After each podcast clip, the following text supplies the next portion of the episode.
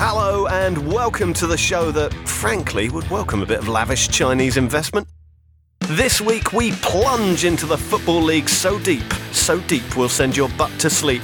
We're talking Chesterfield, of course, 92nd in the Football League and sinking fast. First it was Clarence Seedorf, then it was Paul Scholes, now it's Matt Stanger who's been checking out Oldham. Find out what happened to him at Boundary Park. And in a devilish flip of the running order that marks us out as the iconoclastic rogues that we are, we'll end the show at the very top of the Football League, keeping you all hungry like the, well, you know. It's all in the Totally Football League show. Okay, welcome then to the studios of Jazz FM for the Totally Football League show, the second Totally Football League show, which will be rendered redundant in a matter of hours by a midweek programme of fixtures. So, uh, no pressure to uh, keep yourself out of trouble. We are joined, as always, by the set piece editing Blackburn Rovers supporting Matt Stanger. Matt. Good morning, Iain. You all right? Yeah, I was all right until you sent me to Oldham versus Blackburn at the weekend. Gregor Robertson is here. Delighted to have you here. Welcome to the studio. Hello. Thank you for having me. Um, I'm, I'm not sure how to introduce you because as a footballer, you started at Nottingham Forest, went to Rotherham, you did five seasons at Chesterfield, one at Crewe, two at Northampton. You ended in the conference with Grimsby. That's right. But you also went from the dressing room to the lecture hall, did a degree in professional sports writing at Staffordshire University, did work experience at the Nottingham Post, and now you write one of the best columns in the piles of Monday broadsheet content, detailing your Odyssean voyages through British football. That sounds very generous. Well, thank you. Two fine careers already. Um, when you went to university, what was that like as a professional footballer? Because university, generally speaking, is 18 year olds just off their tits. yeah, I didn't have any of that. I'm afraid. Uh, it was a and it was a, a course that was mainly kind of made up of footballers as well. So, oh really? Uh, the PFA run runs it in conjunction with Staffordshire University. Um, Anyone else on your course that we know? Yeah, there was George Friend, Neil Mellor, Clarke Carlisle was the year before us. Um, there's quite a few players that have uh, gone on to do some stuff in the media. So, so what what do you do on the course? What's the kind of vocational stuff? You're supposed to cover everything. It's professional sports writing and broadcasting, and uh, so you cover a bit of everything, and you've got to find some some time outside of uh, outside of your footballing career to go in and get some work experience somewhere. So every every day off, I was nipping into the Nottingham Post near me and uh, spending a day making the teas and coffees. Really. So was it a bit weird with all the journalists because you'd be like, ah, you're him, are you? You're the one who gave me that four out of ten. yeah. No, I mean, I, I can't be. I, I can't worry about that because I think most people gave me a four out of ten. So that's more than we get for this pod some days. Um, without further ado, let's go to League Two. It's time for the roundup. Hit the music, producer Ben. There were new leaders in every division this weekend, and it's Notts County who sit at the top of the pile in League Two after their 2 1 win over Barnet. Exeter, who drew away at Wycombe, were reported to be fortunate with that. They're level on points in second, but trailing on goal difference. And Harry Redknapp's influence might be coming to bear down at Yeovil. He's been brought in as Darren Way's advisor, and they've only gone and won a game, beating Crewe 2 0. They rise to 17th. A well worked goal from Sean McConville gave Accrington a 1 0 win over Coventry to keep them within a point of the automatic promotion places. And Chesterfield lost 2 0 at home to fellow strugglers Morecambe to make it 10 games without a win in League Two. More on that later. Carlisle edged out Colchester 1 0 thanks to a goal from substitute Jamie Devitt. Hey, we mentioned last week that Luton were looking like the wheat to this division's chaff, and for the second time this season, they went goal crazy, putting seven past poor old Stevenage. Mansfield's little run of form ended abruptly this weekend. They were beaten 3 1 at home by Swindon. And congratulations to Port Vale's new boss, Neil Aspin, who celebrates his first win, a 3 1 victory over Cheltenham. And Vale are out of the drop zone. Forest Green boss Mark Cooper said it was soul destroying to watch experienced players making basic errors as Rovers lost 4 0 at home to Newport. While Sam Jones missed a penalty as Grimsby were held to a 0 0 draw by Harry Kewell's Crawley, TM, at Blundell Park and it was nil-nil just down the road in Lincoln too, as the Imps failed to find a way past Cambridge United. Lovely stuff. So, Chesterfield, Gregor, oh, you were there for five years, so you'll know all this already. They're 149 years old. They entered the Football League in 1921 as one of the inaugural Third Division North gang. They've never played in the top flight and they haven't been in the second flight since they were relegated in 1951. Not that they haven't had some incredible moments, of course. Who could forget the 1997 FA Cup run that took them all the way to the semi finals, and indeed a semi final replay, because of a bit of officiating that still rankles, and understandably so. They left their old home of Saltergate in 2010, and they disproved the new stadium curse theory by winning promotion the following season at what is now known as the Proact Stadium. And 15 years after that Wembley frustration against Middlesbrough, they made new memories, winning the Johnstone's Paint Trophy in 2012 and then they were relegated back down to the basement the following season. But they came back to League One in 2014 under Paul Cook, but it's all gone pear shaped since then. Cook left for Portsmouth. Dean Saunders proved an inadequate replacement, as did Danny Wilson and Gary Caldwell. But by this point, with serious financial worries mounting, form was the least of their concerns. They finished 24th in League One last season, uh, they're 24th in League Two this season. Gregor, you left, it all went wrong. What's happened? oh, they had another high after I left. They, they, had the second promotion. But no, I mean, it's a club I've I had a great time at. Uh, really enjoyed my time there. It's a good good football club. Um, but yes, it has been. There's been a bit of a bad atmosphere there for, for quite some time now. Things going on seems behind the scenes uh, with the ownership. I think the owner wants out really. But yeah, just to come on that, uh, Dave Allen, it was. He resigned as chairman and director in November 2016 after he claimed he suggested to the other shareholders that they all write off the interest on their loans to the club until the club could actually afford to pay it, and uh, and, and they didn't want to do that.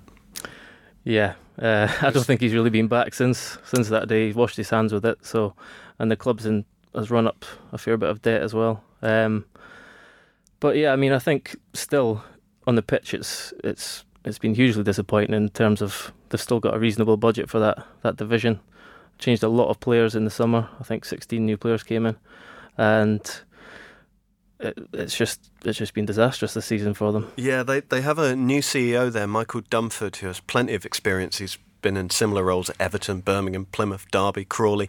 He uh, he recently announced dates for surgeries where the fans could discuss their concerns with him, and he said, "I'm happy to discuss anything connected with the football club." Other than the playing side, that is one line I'm not crossing, and no bloody wonder. They're, yeah. they're not looking good, are they? No, they're looking uh, they're looking like they're in trouble. But um, I mean, Jack Jack Lester's obviously come in recently, and, and he's someone who's who's got a huge amount of credit with uh, with supporters and with, with that football club. He's an absolute legend there. Yes, um, he uh, he's scored so many goals there. They retired his number fourteen shirt. Yeah. oh yeah, I mean it was one of those kind of.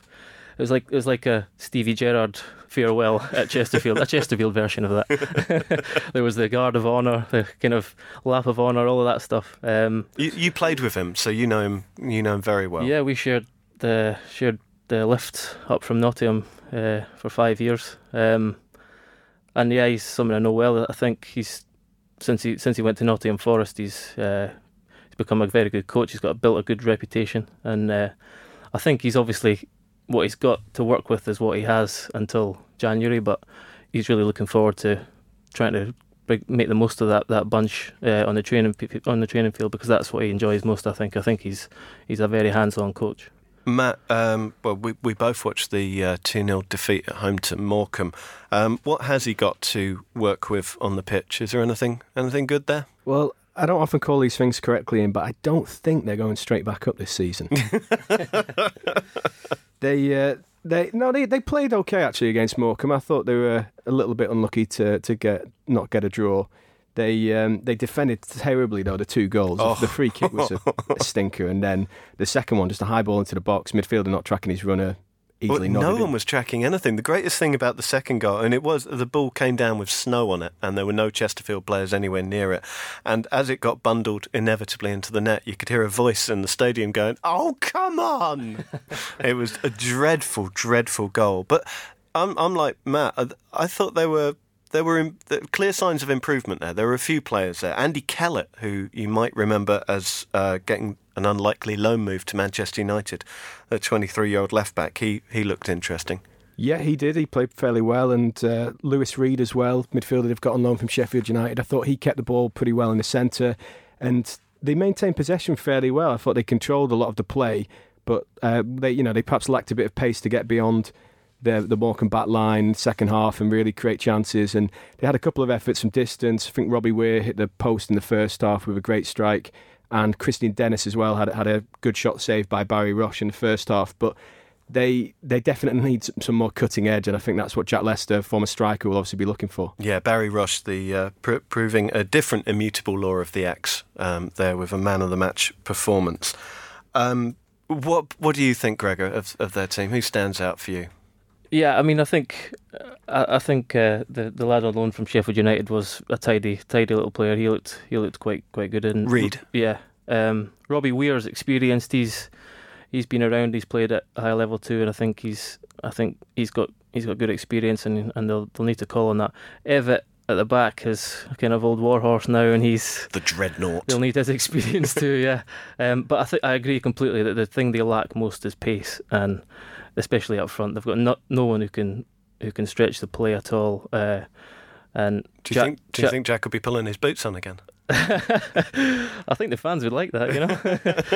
but I think uh, I think that's that's their biggest worry. They, he, Jack can get them fitter, he can make them more organised, but he can't uh, he can't genetically modify the anybody and get them and get them into super athletes. Well, he said something along those lines earlier this week. He said you can't just say work harder at a better intensity unless it's in your legs.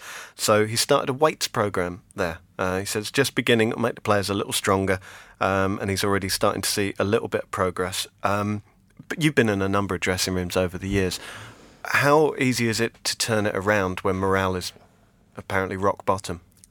It's not. it's pretty much as simple as that. Uh, but I knew that's the kind of that's the that's the job of the, the new manager to come in and, and galvanise things and try and give people a bit of confidence. And Jack's a very positive, outgoing, likable guy. He's kind of he's he's full of energy. Um, and I know that I know that the, everyone who, who played for him at uh, at Forest and the academy, they really really liked playing for him.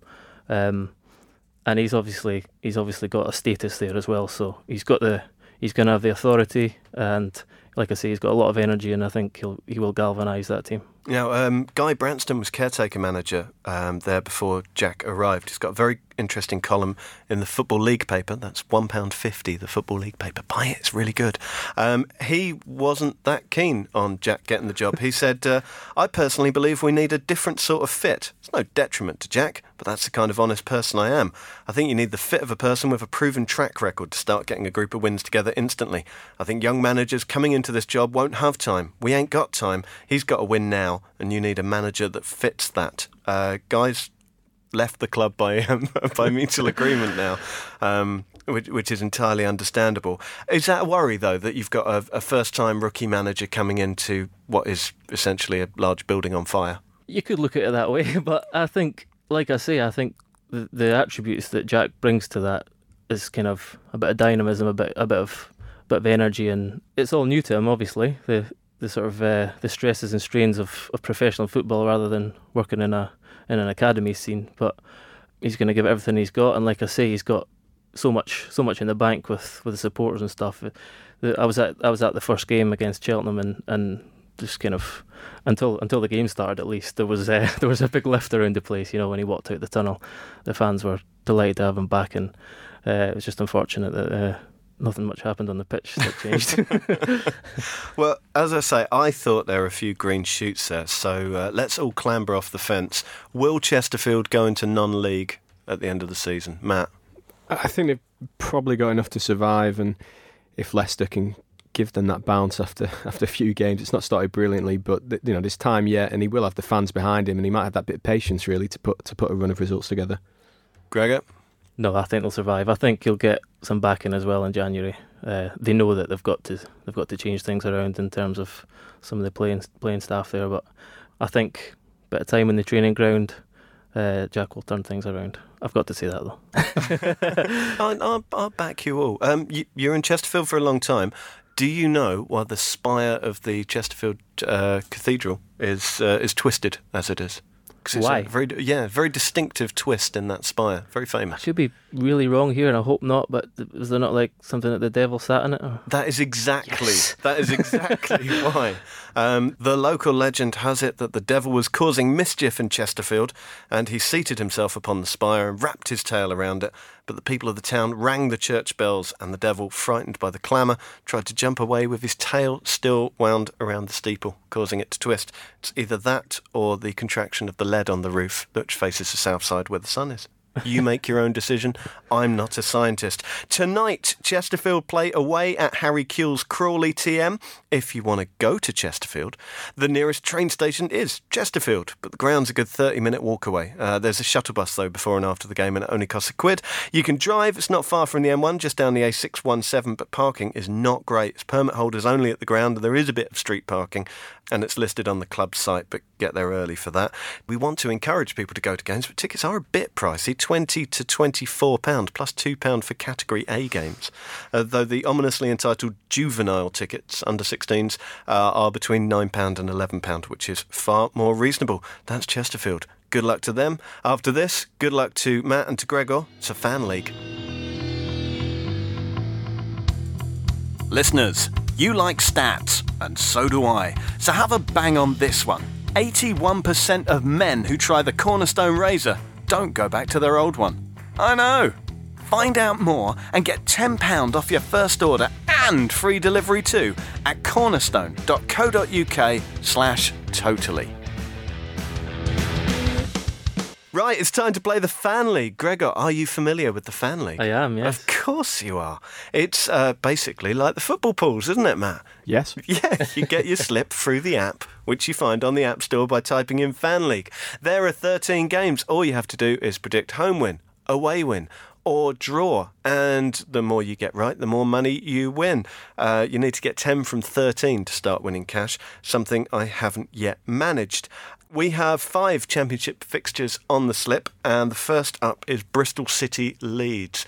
Matt, Bristol City, um, they, they wobbled, but uh, this weekend, just drawing at home to Burton, but not as hard as Leeds wobbled. No, and we predicted that Leeds would beat Reading at home after We really Reading's struggles so far. But I, I think Bristol City will, will have enough here again. They've been scoring lots of goals this season. Uh, I watched them against Derby when they, they thrashed Derby and they played the ball around brilliantly and, yeah, continuing the form. Gregor, what do you think? I- I'll go with Bristol City as well. I think they seem to turn it on with the, in the big games, and they're they're in, they're in good form. They had a little blip the other night, but Leeds seem to be uh, going through a bit of a sticky patch now. It's Um, going to be a big test for them, so I'm going with Bristol City. Yeah. I'm really worried about Leeds, but I was encouraged by Pontus Jansson on his Instagram this week, who um, qu- quite pleasingly blamed himself for being a word that I can't use on this podcast without getting the little e explicit symbol. You're on Um, Instagram. Uh, no, no, I read it in the in the papers. Um, next up is Bolton, who won a game finally, and they're against QPR, who could only draw with Sunderland. So is this two from two, Matt? Yeah, I think so. Yeah. Really? I, well, usually it- this is how it works, isn't it? You get a bit of confidence, and uh, you know, Bolton. When we saw them against Brentford in that first twenty minutes, they they actually looked like a side. Then, obviously, it didn't end so well, losing three 0 But uh, yeah, I can see them actually, you know, continuing to to lift up a little bit. Gregor. I'm, I'm going to go with you again. I think, I think that'll give Bolton a huge lift. Obviously, it's been a horrendous start for them, but they looked looked like they played really well uh, at the weekend, and I think that that's going to give them a boost for the rest of the season. Now. There, um, there seemed to be a vote of confidence for Ian Holloway on Twitter last night from Tony Fernandes, unless I was misreading things completely. I think he's he's still well loved there, but he does need to get some wins together, doesn't he? Yeah, definitely. I think they need to start scoring more goals as well. It's been a bit of an issue recently. Okay, uh, Villa we'll talk a little bit more about later. Um, beaten by Wolves and really beaten by Wolves, and they have Fulham, who still can't quite get their season going. Matt, Yeah, Fulham were, were perhaps a bit fortunate to come from behind against Preston at the weekend. So I could see Villa getting back on track really uh, in, in this one. Gregor, I think Fulham are one of the best sides in the championship. In fact, the way they play, um, and I saw. I mean, they, they had a lot of chances. They had a lot of pressure in that game uh, against Preston at the weekend, and I think I think Aston Villa. They're, they're really kind of struggling a bit with the pressure. A lot of the players are there, so they've obviously had a, an upturn in form. But I still think I'm going to go for Fulham on that one. Tom Cairney's coming back, isn't he? He's he's been out for for a little bit, but he's fit again. I don't know. I'm still going for a draw in this one. Um, Millwall against Birmingham. Millwall lost at the weekend. Birmingham did not. First game under Steve Cotterill, and they, they won it. Matt, this will be a tight one, won't it? Yeah, I think it will. Um, Birmingham did pretty well at the weekend, obviously winning Friday night and Cotterill's first match after he dodged that bullet against Hull the other week. uh, so I can see this being tight, probably 1 1 draw. Gregor? Yeah, I'm going for a draw. Cotterill's obviously got a great reaction the other, um, the other weekend. And um, Millwall were very unlucky at the weekend, extremely unlucky not to get to get something from that game. Yeah, I'm going to. I think it'll be tight. I'm going for a draw. You must have played away at Millwall a few times. What's Ah, it like? Yeah. Oh yeah, lovely folk down there. Always friendly and welcoming. yeah, yeah, I've heard some nice things from the from the site. It's good being a left back and, and close to them there. It's really nice. Is it is it one of the most foreboding places to go, or are there Uh, worse? It has been. I mean, there's there's there's different different levels. If you go to Accrington Stanley and, and the guys are leaning over, it can nearly touch you. Then then that's got its own its own pressures too. But uh, there, there is some some uh, choice words down at Millwall occasionally. Yeah. The big one of the weekend, though, Ipswich Norwich. Um, Ipswich, that, that early burst of, of form has, has worn off now. Norwich may be finding their feet now under Daniel Farke. Um, Matt. Yeah, Norwich got a last minute equaliser at the weekend and they really pushed for that, and that's seven games unbeaten, I think, for them. So I can see them continuing their form, really. I mean, Ipswich haven't drawn a game yet, so we can't really go for draw on, on this one. So I'm going for a Norwich victory. Gregor, the only person who's done better with an international break than Daniel Farke is Roy Hodgson. Um, what were you at Norwich at, Yeah. the, at the weekend? What did you make of him? I think uh, you can tell that his work um, on the training ground is really is improving them, uh, and he's got he's got a really good reputation as a as a coach. And I think in the last international break, he's kind of solved their defensive issues. They've got five clean sheets in a trot after conceding four against uh, I think it was Millwall, four against Villa. They're struggling for goals at home, but they they're doing a bit better away from home. So I think I think it could be a, a Norwich win there. They, they play play some nice football just that lacking a little bit of cutting cutting edge. To kind of had Cameron Jerome up front on his own, who was a bit statuesque at the weekend, um, and Oliveira coming back now. That's a big thing for them. He's he seems to get goals, so uh, I'm going for a, an away win there. What was the atmosphere like at Carrow Road? Is it generally supportive? Yeah, I mean the, the first first half an hour they, were, they played really well, and it was a uh, they do have great expectations down there. You Mm. know, they're not. Uh, I was there when Alex Neil was kind of fizzling out towards the end of last season, and it was it was It takes a while to make them turn, but when they turn, Oh you know God, about yeah. it. I mean, yeah, they did. He knew about it. Um, but I, th- I, I think he's still getting. He, they are supporting him. Um, but there's slight. Some are to be are still to be convinced by how patient he's plays. It's a little bit similar to, to what's going on at Reading with with, with Stam down there. Very patient play, and they they want attack, attack, attack. A lot of them. So um, they're taking some convincing. I think. Matt. Yeah, I think they were expecting it to be a bit similar to Wagner's revolution at Huddersfield, weren't they? And uh, you know, all energy in the final third, but it's a bit more patient than that. But uh, in James Maddison, they've got real talent there, and you know, he's someone that could definitely fire them to the playoffs this season. He was he was excellent. Yeah, I mean, kind of finds little pockets of space, and he's very classy, nice, good balance. Um, There were a lot of big clubs after him when um, when he left Coventry, weren't there? Yeah, there was he was linked with a lot of Premier League clubs, and obviously uh, there, there seems to be a bit of a mystery as to why it's taken him so long to, to play there. He, he was sent on loan to Aberdeen, Yeah. and he came back and he didn't play again until I think it was April. He scored in his debut. Um, this season, he's obviously getting a run, and he's and he's shown what he can do, and he's he's a real talent. Yeah. All right, that's the Fan League. You find it on the App Store under Fan League. And if you want to link up with us, if you search for me, it's Iain Macintosh, and we'll invite you to join the Totally Football League League. Uh, after the break, League One.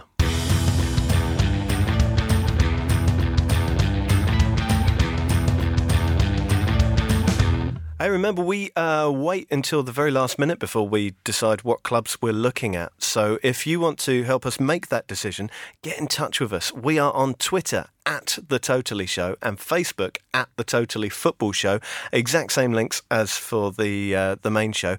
Get in touch, tell us your club stories, and if we're suitably impressed, we'll, we'll send Matt. Now, League One. The curse of the Totally Football League show strikes again, this time on Shrewsbury. We spent 15 minutes blowing smoke up their bums on the Tuesday, and they come within 12 minutes of defeat at bottom club Plymouth on the Saturday. They drew 1 1 in the end, but they're off the top because Wigan won again 3 0 against. Well, tragically, we just don't know who they won against. Southend. I hate your face. There was a shock for early pace setters Peterborough this weekend as they lost 1 0 at home to Gillingham, though given Gillingham's form, I suspect that they were just as shocked as anyone else with that result. Matt. Oxford picked up a third successive victory in League One, beating Bristol Rovers 1 0 to jump into the playoff spots, while Bury fought back from going 1 0 down inside the first 10 minutes to beat high flying Bradford 3 1.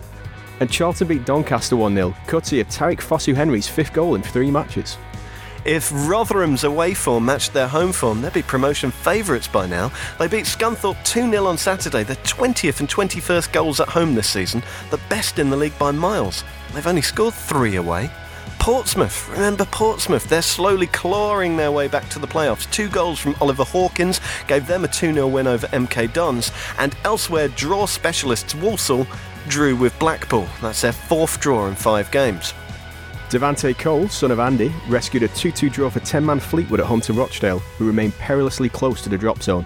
While Northampton Slide continued with a 1 0 defeat at home to Wimbledon, it's now six games without a win or a goal for Jimmy Floyd Hasselbaink's side. And Oldham beat Blackburn 1 0. We don't need to say anything more about that. Indeed, we don't. In fact, Jim uh, on Twitter at Hangress has been in touch. He said uh, he's an Oldham fan. He said, We've won four on the spin. Why do you have to talk about us? Um, the curse, the legend of the curse, is, is spreading quickly. But Oldham, once known as Pine Villa, sounds like a kind of toilet freshener. I quite like it.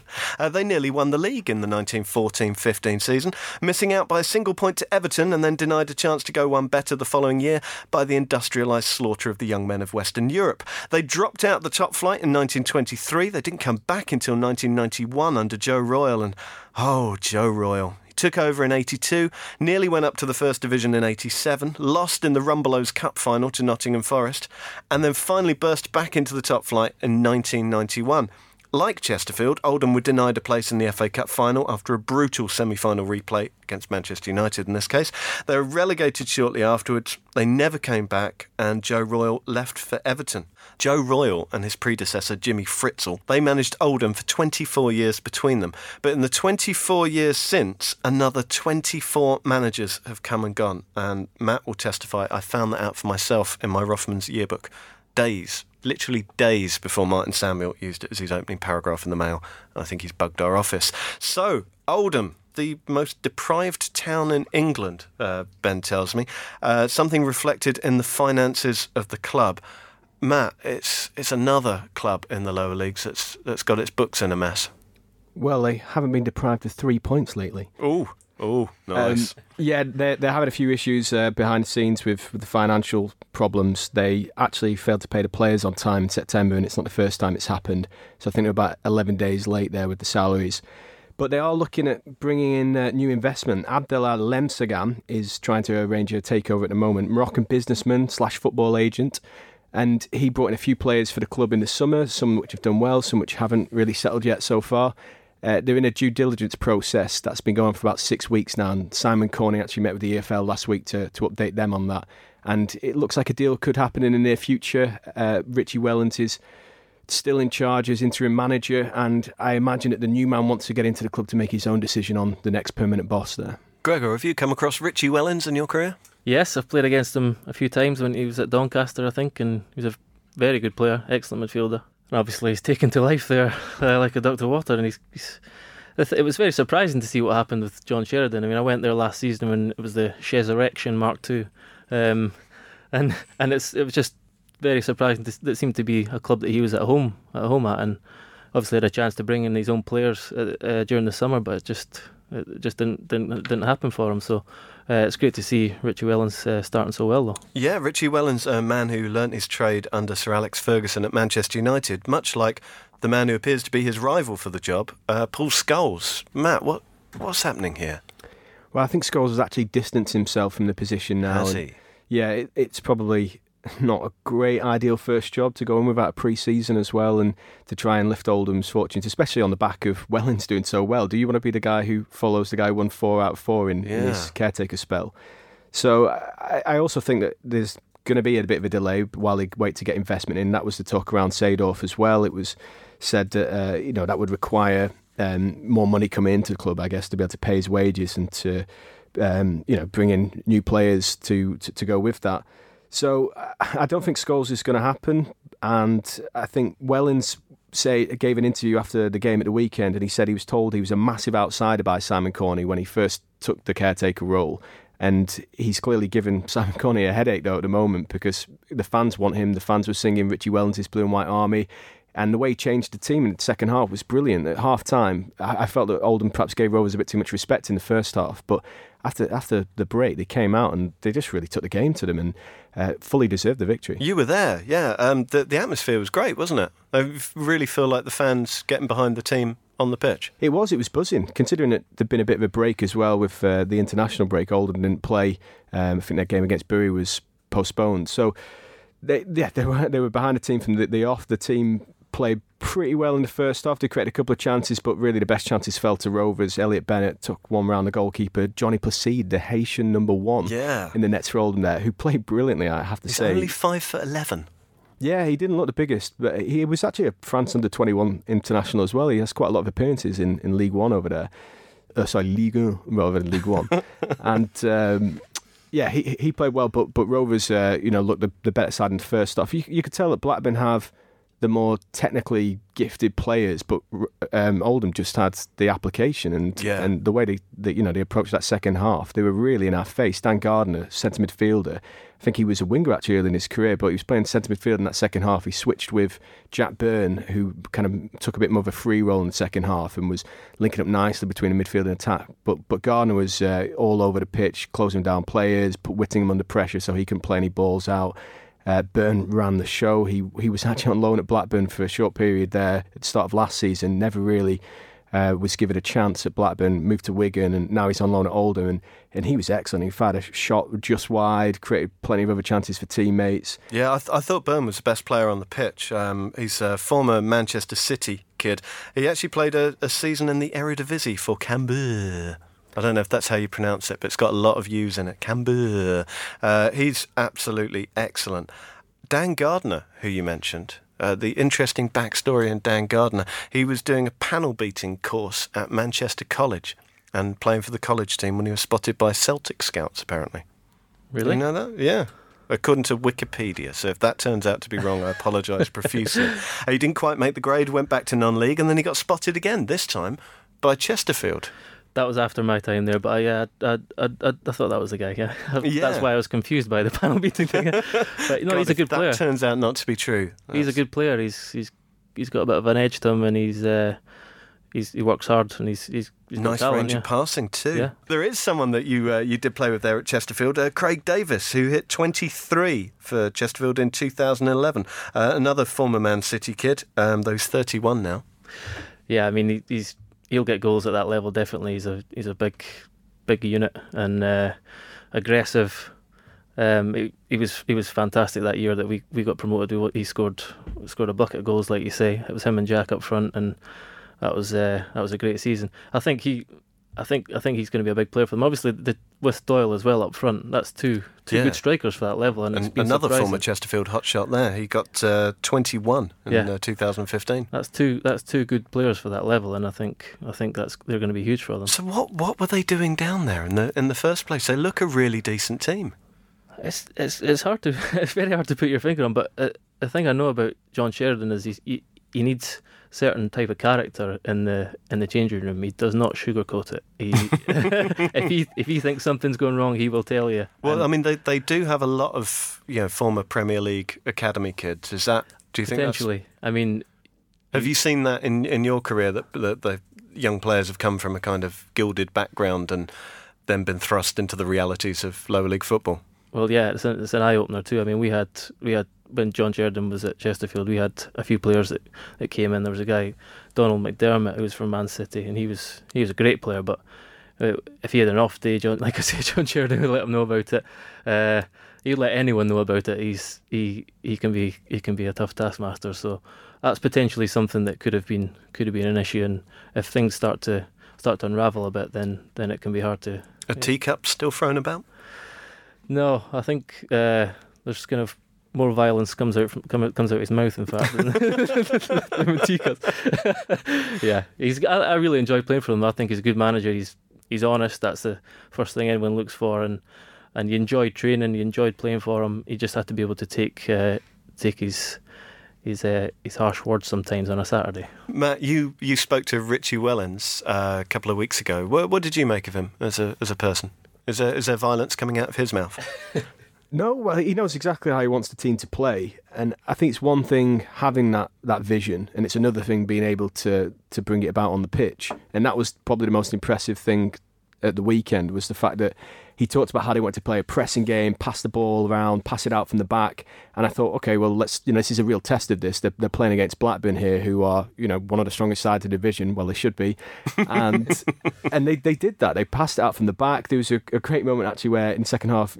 Uh, Johnny Placide was being closed down by Danny Graham, and he just took an extra touch. So Graham ran straight past him, and all the crowd were loving that. And and yeah, they, they passed it out nicely. They uh, but they pressed. They really got in Rovers' faces, and you can see that the players are really responding to Wellens' methods. I mean, if if that was my club, it's a no-brainer, isn't it? Richie Wellens gets the job. Gregor, Yeah, I mean, especially I think there's no rush. They've got to until the takeover happens. He want to, he would want to know that that's that they want him as well, the new owners. So I think I think just let him let him continue what he's doing. he said some very diplomatic things about uh, Paul Scholes and, and Clarence Seedorf. Uh, clearly a man with a long-term view of, of staying there. Though, to be honest, if he keeps winning games, they've got a tough one away at Bradford tonight. Um, he can pretty much pick his position when the next round of uh, sackings come. Yeah, definitely. He, he might have a look through the leagues and see other positions that might come available soon. But I think the fans are desperate for him to stay. They've said whoever they get in, he's got to be number two at the very least. And like I say, they sang, his name at the weekend, and they're, they're loving this revival.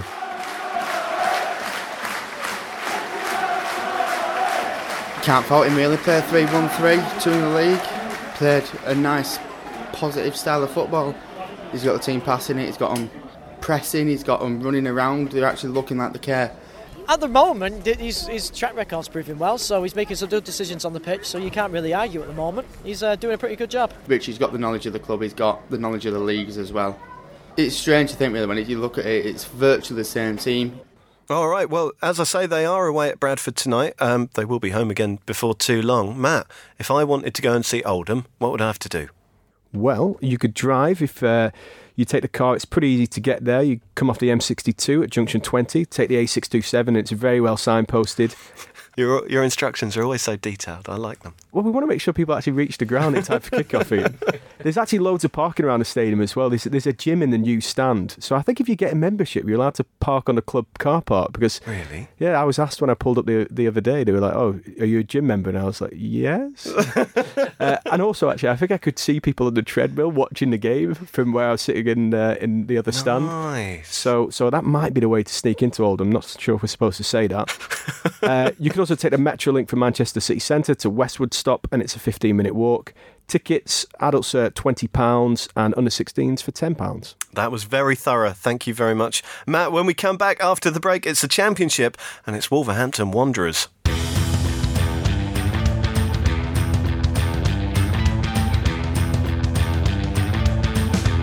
Gentlemen, are you feeling a bit crap? Well, you're not alone. Everyone does at some point. But the thing people don't realise is just how common it is in chaps like you and me. Last year, 76% of all the suicides in Britain were male. That's 4,287 men, a figure not much smaller than the average League Two attendance last season. On average, 12 men take their own life every single day, meaning that the leading cause of death for men under 45 in the UK is suicide. Scary, huh? But that's part of the problem. There's still a strong social stigma around depression and suicide, and this can often stop men from opening up and seeking help when they need it. That's why we at the Totally Football shows are working with Calm. They're the campaign against living miserably, a charity dedicated to preventing male suicide in the UK. Every day from 5pm till midnight, they provide a free, confidential, and anonymous helpline and web chat for any man who needs support. They've also got a website and a free magazine packed with the kind of information you need if you or any of your mates are having a rough time, as well as some cracking stuff on comedy, bands, film, and of course football too. So if you are feeling crap, find Calm at thecalmzone.net for support and some straight up manspiration. It's time for the championship. We'll talk more about Wolves' 2 0 win in a moment, but blimey, even Steve Bruce had to admit that Villa were beaten by the better side there. Uh, the Wolves have opened up a two point lead on Cardiff, who were beaten by Birmingham in Steve Cotterill's first game in charge. Cardiff didn't have a single shot on target. Meanwhile, Sheffield United continue to impress. They beat Ipswich 1 0 in front of nearly 26,000 people, and they are third. Britt Assombalonga rescued a 2 2 draw for Middlesbrough at Barnsley, but Garry Monk's side are now four games without a win in the Championship. And Bolton picked up their first victory of the season at the 12th time of asking.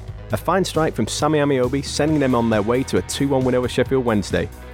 There was a controversial finish to Brentford's 1 0 win over Millwall, with ref Lee Probert awarding a penalty for the visitors, despite Lee Gregory slotting the ball home after Jed Wallace had been fouled.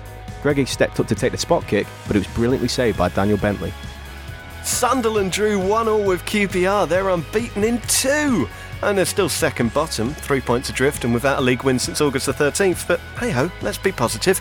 Bristol City's impressive surge, that was slowed by Burton Albion. Those two drew nil nil. And in the big game on Sunday, Derby County came through our show's curse and they put Nottingham Forest to the sword. Big 2 0 win for Gary Rowett.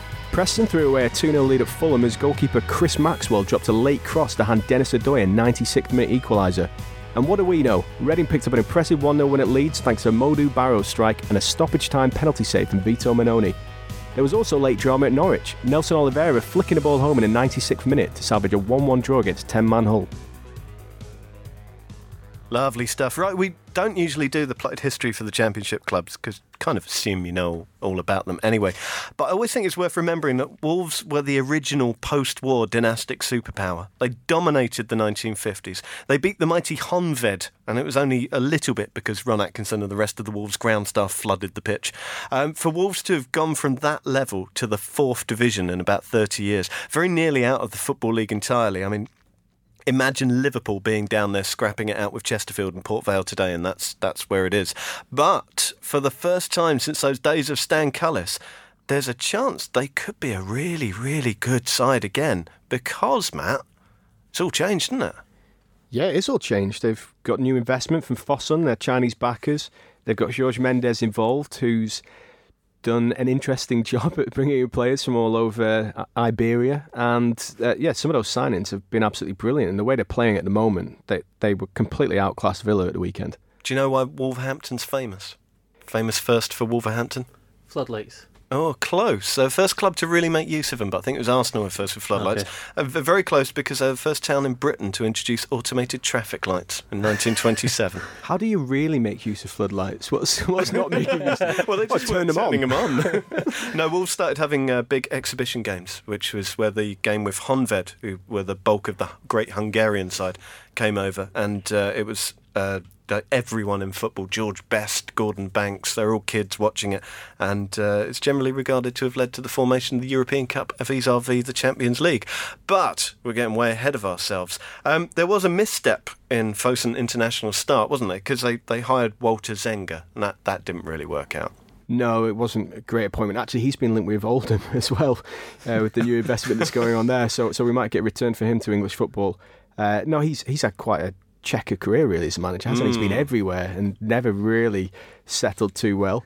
Yes, but I think they've they've made uh, a good appointment now. Clearly, Nuno Santo, what a great record he had at Valencia in Spain. He took them to fourth in La Liga in his first season there, and he ended up quitting uh, a few months into his second season in November after a pretty mixed start, but not too bad.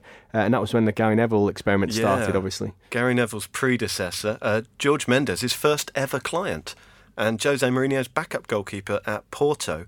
Um, I'll be honest, I have my doubts. Matt, you must have had your doubts after what happened at Blackburn Rovers.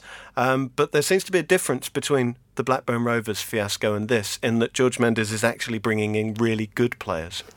Yeah, exactly. If if you're going to get an agent to, to help with your transfer business, then you know make sure you get the very best. And George Mendes, the players that he's brought in so far, I think they've broken their transfer record in the last three windows running. They signed Ivan Cavaleiro, who's still in the first team, played well again at the weekend, held a cost of what a player he is, signed on loan initially, and then they made that permanent last January. Ruben Neves, who's doing brilliantly in midfield, captain Porto as an 18 year old in the Champions League. And then the star of this season, Diogo Jota, who's on loan from Atletico Madrid. And Wolves have an option to buy, and it looks again like they're going to smash a transfer window in January to make that permanent deal. Gregor, have you seen much of him this season? Yeah, I did a I did a, a feature pre-season. I went to the um, they played Leicester in the last last pre-season game, and they were they played Leicester off the park. I mean, they do look the real the real deal. And I think it, it, what was interesting was there's been a lot of scrutiny of uh, Mendes, obviously, and his involvement. But you go and you speak to any Wolves fan, and they're, they're they don't care. they want they want success. They see the players coming in. They think if this is going to get us in the Premier League, this is modern football. We're we'll we'll take this. Thank you very much. And they've they've put together a fantastic team. But we should just say that it's not just flash players, is it? I mean, we had Chris Powell in here last week was talking about uh, Conor Coady at Huddersfield and, and couldn't have seen him being the, the central defender he is. Um, Matt, who else is is there who sort of represents the steel to the, the newly imported silk? Yeah, they seem to have built a defence on a lot of players that have experience in the Football League. Danny Batth come, has come back into the side in that three man defence there. And uh, yeah, they have Matt Doherty, who's uh, done well this season down the right wing back position. Uh, I was going to ask Gregor actually, is that, um, you know, are you impressed with how quickly they've switched that 3 4 3 formation? Because apparently, the first day pre season, Nuno Santo goes into training ground, like, this is how we're going to play this season. And they're playing brilliantly in that shape already. And a lot of players might not be familiar with it. Coady, obviously, Powell said last week he never saw him dropping back and playing that sweeper position. Yeah, absolutely. I think he, he deserves huge credit because they've kind of drawn together this disparate group of players from all over the over the world. Really huge. You'd think there might be some big egos, big price tags, and he's he's he's created an organised, solid unit. That's the first thing people say about about Wolves at the moment. They look hard to beat and that's that's all that all stems from work on the training ground, and and uh, I think I think Nuno deserves great credit for that. Yeah. I'll tell you who else he's brought in who I liked, and you'd never catch me saying this near a TV at Christmas, but I really like Miranda. He's been fantastic. He played for uh, Nuno at the Portuguese club that I'm scared to say because I'll never say it right. Rio Ave. That'll do. I was going to go for Real Ave. He's good on the ball, isn't he? He played some great passes the other day against Villa, forward passes, uh, you know, into Jota's feet, and Aye. I like the boy Vinagre as well. He's decent. Um, what next for Wolves? More money to be spent in January? Absolutely. Uh, that's what I've heard. I think Jota, obviously, they want to get that transfer tied up. And they've only got Leo Bonatini, really, as the only senior striker at the moment. He's on loan from Al Hilal. He actually hasn't started the last couple of games. He's played more of a fluid front three, with Costa coming back to fitness and alongside Cavaleiro and Jota. But Bonatini came on at half time at the weekend, did really well in that second half, scored obviously the second goal. He's got five goals and four assists in 12 games so far, so he he looks a really promising signing. But I think they do want another centre forward to to uh, provide some competition in that area. They went for Jordan Hugill uh, in the summer, and Preston obviously rejected their offers then. And it's unlikely with Preston being in the playoff spots that they're going to be interested mm. in selling him at this stage. But I think a centre forward is definitely the prime target for Wolves. Well, they play Preston at the weekend, and given the absolute hiding they gave Aston Villa, um, I can't see Preston holding out. I'm going to go around the table, but I think I know the answer. Do you think Wolves will get automatic promotion? Yes, I think they look they look the real deal. They've every position they've got got real quality and strength, and I think I think they'll be up there. Yeah, Matt. Yeah, absolutely. They'll they'll finish in the top two spots. They were so much better than Villa at the weekend. Wolves fans will be screaming uh, right now, given our reputation for invoking pain and misery. Um, but I, th- I think you could throw that club in the Premier League and they'd stay up right now at this stage. I think they're they're that good. Um, and if the money keeps coming and they keep signing the players that well, I'd, uh, yeah, they, they, they could be absolutely fine. Could be playing Honved again. Yeah, who just, knows? just need Hon- Honved to. so that's Wolves thoroughly hexed by the Totally Football League show. We are swiftly running out of time, um, but there is just a bit of time for the question section. Uh, Ed Quoth the Raven very good friend of the show, regular correspondent. He says, uh, which of Chesterfield's crimes was the worst? The fake fan, Surrey Spyrite, who won the. Uh, the, the competition for a trip away, or the appointment of Dean Saunders as manager. Matt, which hurt the club more? We'll let Gregor off this one. let's let's go for let's go for the fake fan because I think we want to get Dean Saunders on the show at some point. yeah, I'll agree with that one. Yeah, that, that did not go well. Um, Tom Knight, uh, he says Northampton Town, are we going down? How do we fix it? It's so hard to watch. Have you seen much of Northampton? Yes, I've seen a fair bit of them. Um, I saw uh, Jimmy Floyd's first game, and he seemed to have completely he'd organised them really well, and they seemed they looked like they were going to stop conceding goals, and then bang, left, right, and centre they're going in. It's very it's surprising. He looked like he'd he'd kind of uh, he'd, he'd, he'd shored things up at the back there, but. Um, I think they're they're looking they're looking like they could be in trouble. I think they need January to come round as well, and, oh, yeah. and to find somebody who can score some goals. Never recovered from letting that two goal lead slip at Southend. Sam Keenard, uh, he says it'd be great to hear Gregor reminisce about his promotion season with Grimsby Town. Ah, good days. Yeah, yeah I mean, Wembley final. Uh, we we lost this the season before uh, to Bristol Rovers, a penalty kick, which was very tough to take, and then the following season we, to go one better. That was that was a fantastic day. Yeah, that was my second last day of my career too. The last two games were both at Wembley. That's probably is that that's probably you... first. yeah, so it's not, I'm not going to better this. um, you're manager at Grimsby, of course, manager at Shrewsbury now. Um, are you even faintly surprised by what's happening? Well, yeah, you've got to be surprised, I think. But I'm not surprised he's doing well, but this well, uh, yes. Uh, I, I, went there the other week and they were like they were so so well organised, so fit, um, and he's he's he's a, he's a good manager. I think he's got a good future. He's not there's nothing flashy about him. He he draws together a group of players who there's no there's no star on the team. There's no egos. He wants everyone to earn the same amount of money really as well. He doesn't want any any sort of cause for any any disruption in the dressing room at all. Wants a good team spirit. Um, and he's he's honest and straightforward with the players, and, and training's enjoyable. He's I think he's he's got a good future, and I think Shrewsbury, everyone's waiting, every, everyone's waiting for them to to drop now, to to fall off, for it to go to go pop. But they look very hard to beat, and I think I think it's going to be hard hard for somebody to topple them. Well, let's be honest. Even if they do go pop and finish mid-table, that's still quite a massive step up from from last season. They'd have taken that in August. Um, let's ask you about Scotland. Um, it's been a strange. Don't do that. a strange couple of weeks, isn't it? Um, Gordon Strachan's comments on genetics. really? Um, I'm six foot two. You know. I mean, I, know, I was going to say you you bust the theory. Yeah. I mean, the thing is, he's spoken about this before, and and uh, you see his point if you look at the team in that we've not really got many athletes in the team, but to to bang on about the height just after going out is was was a big mistake. Uh, if you look at the players at his disposal, every manager for the last twenty years or so has, has struggled. It's not been, it's not his fault. Um, and I think I think it probably was time to, to try someone else, but I'm not sure who that someone else is going to be actually. Could it be Malky Mackay? Um, it could. Should it be Malky Mackay? That's a very different question. Yes, uh, I would say probably not.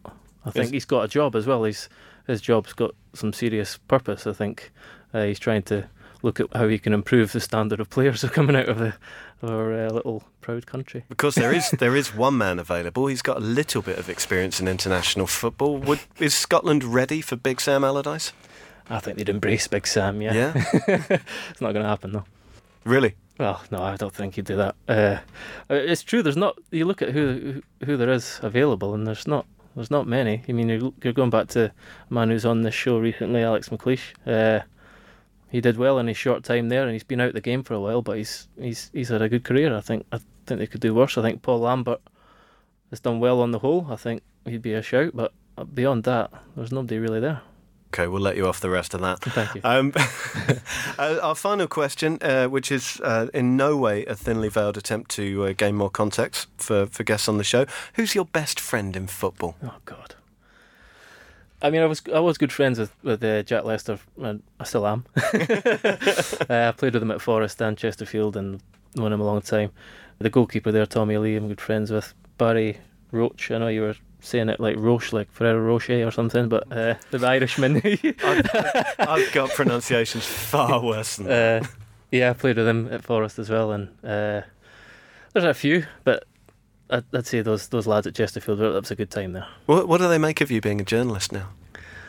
Uh, I think when, when I ring them now, they kind of go, "Oh God, what does he want now?" You know, I get some people you get you get you get the odd joke about uh, watch what you say around him now, but most of the time it's just uh, it's just a bit, a bit of a joke. Well, we're very glad you didn't watch what you said around here. Um, it's been wonderful to have you on the show. Thank you so much for coming in. Thank you for having um, Matt, thank you so much for coming in.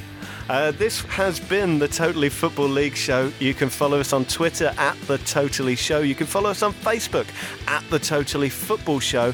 Uh, if you like the show, do give us a review or a star rating. They all count, they all really, really help. And we will see you next Tuesday.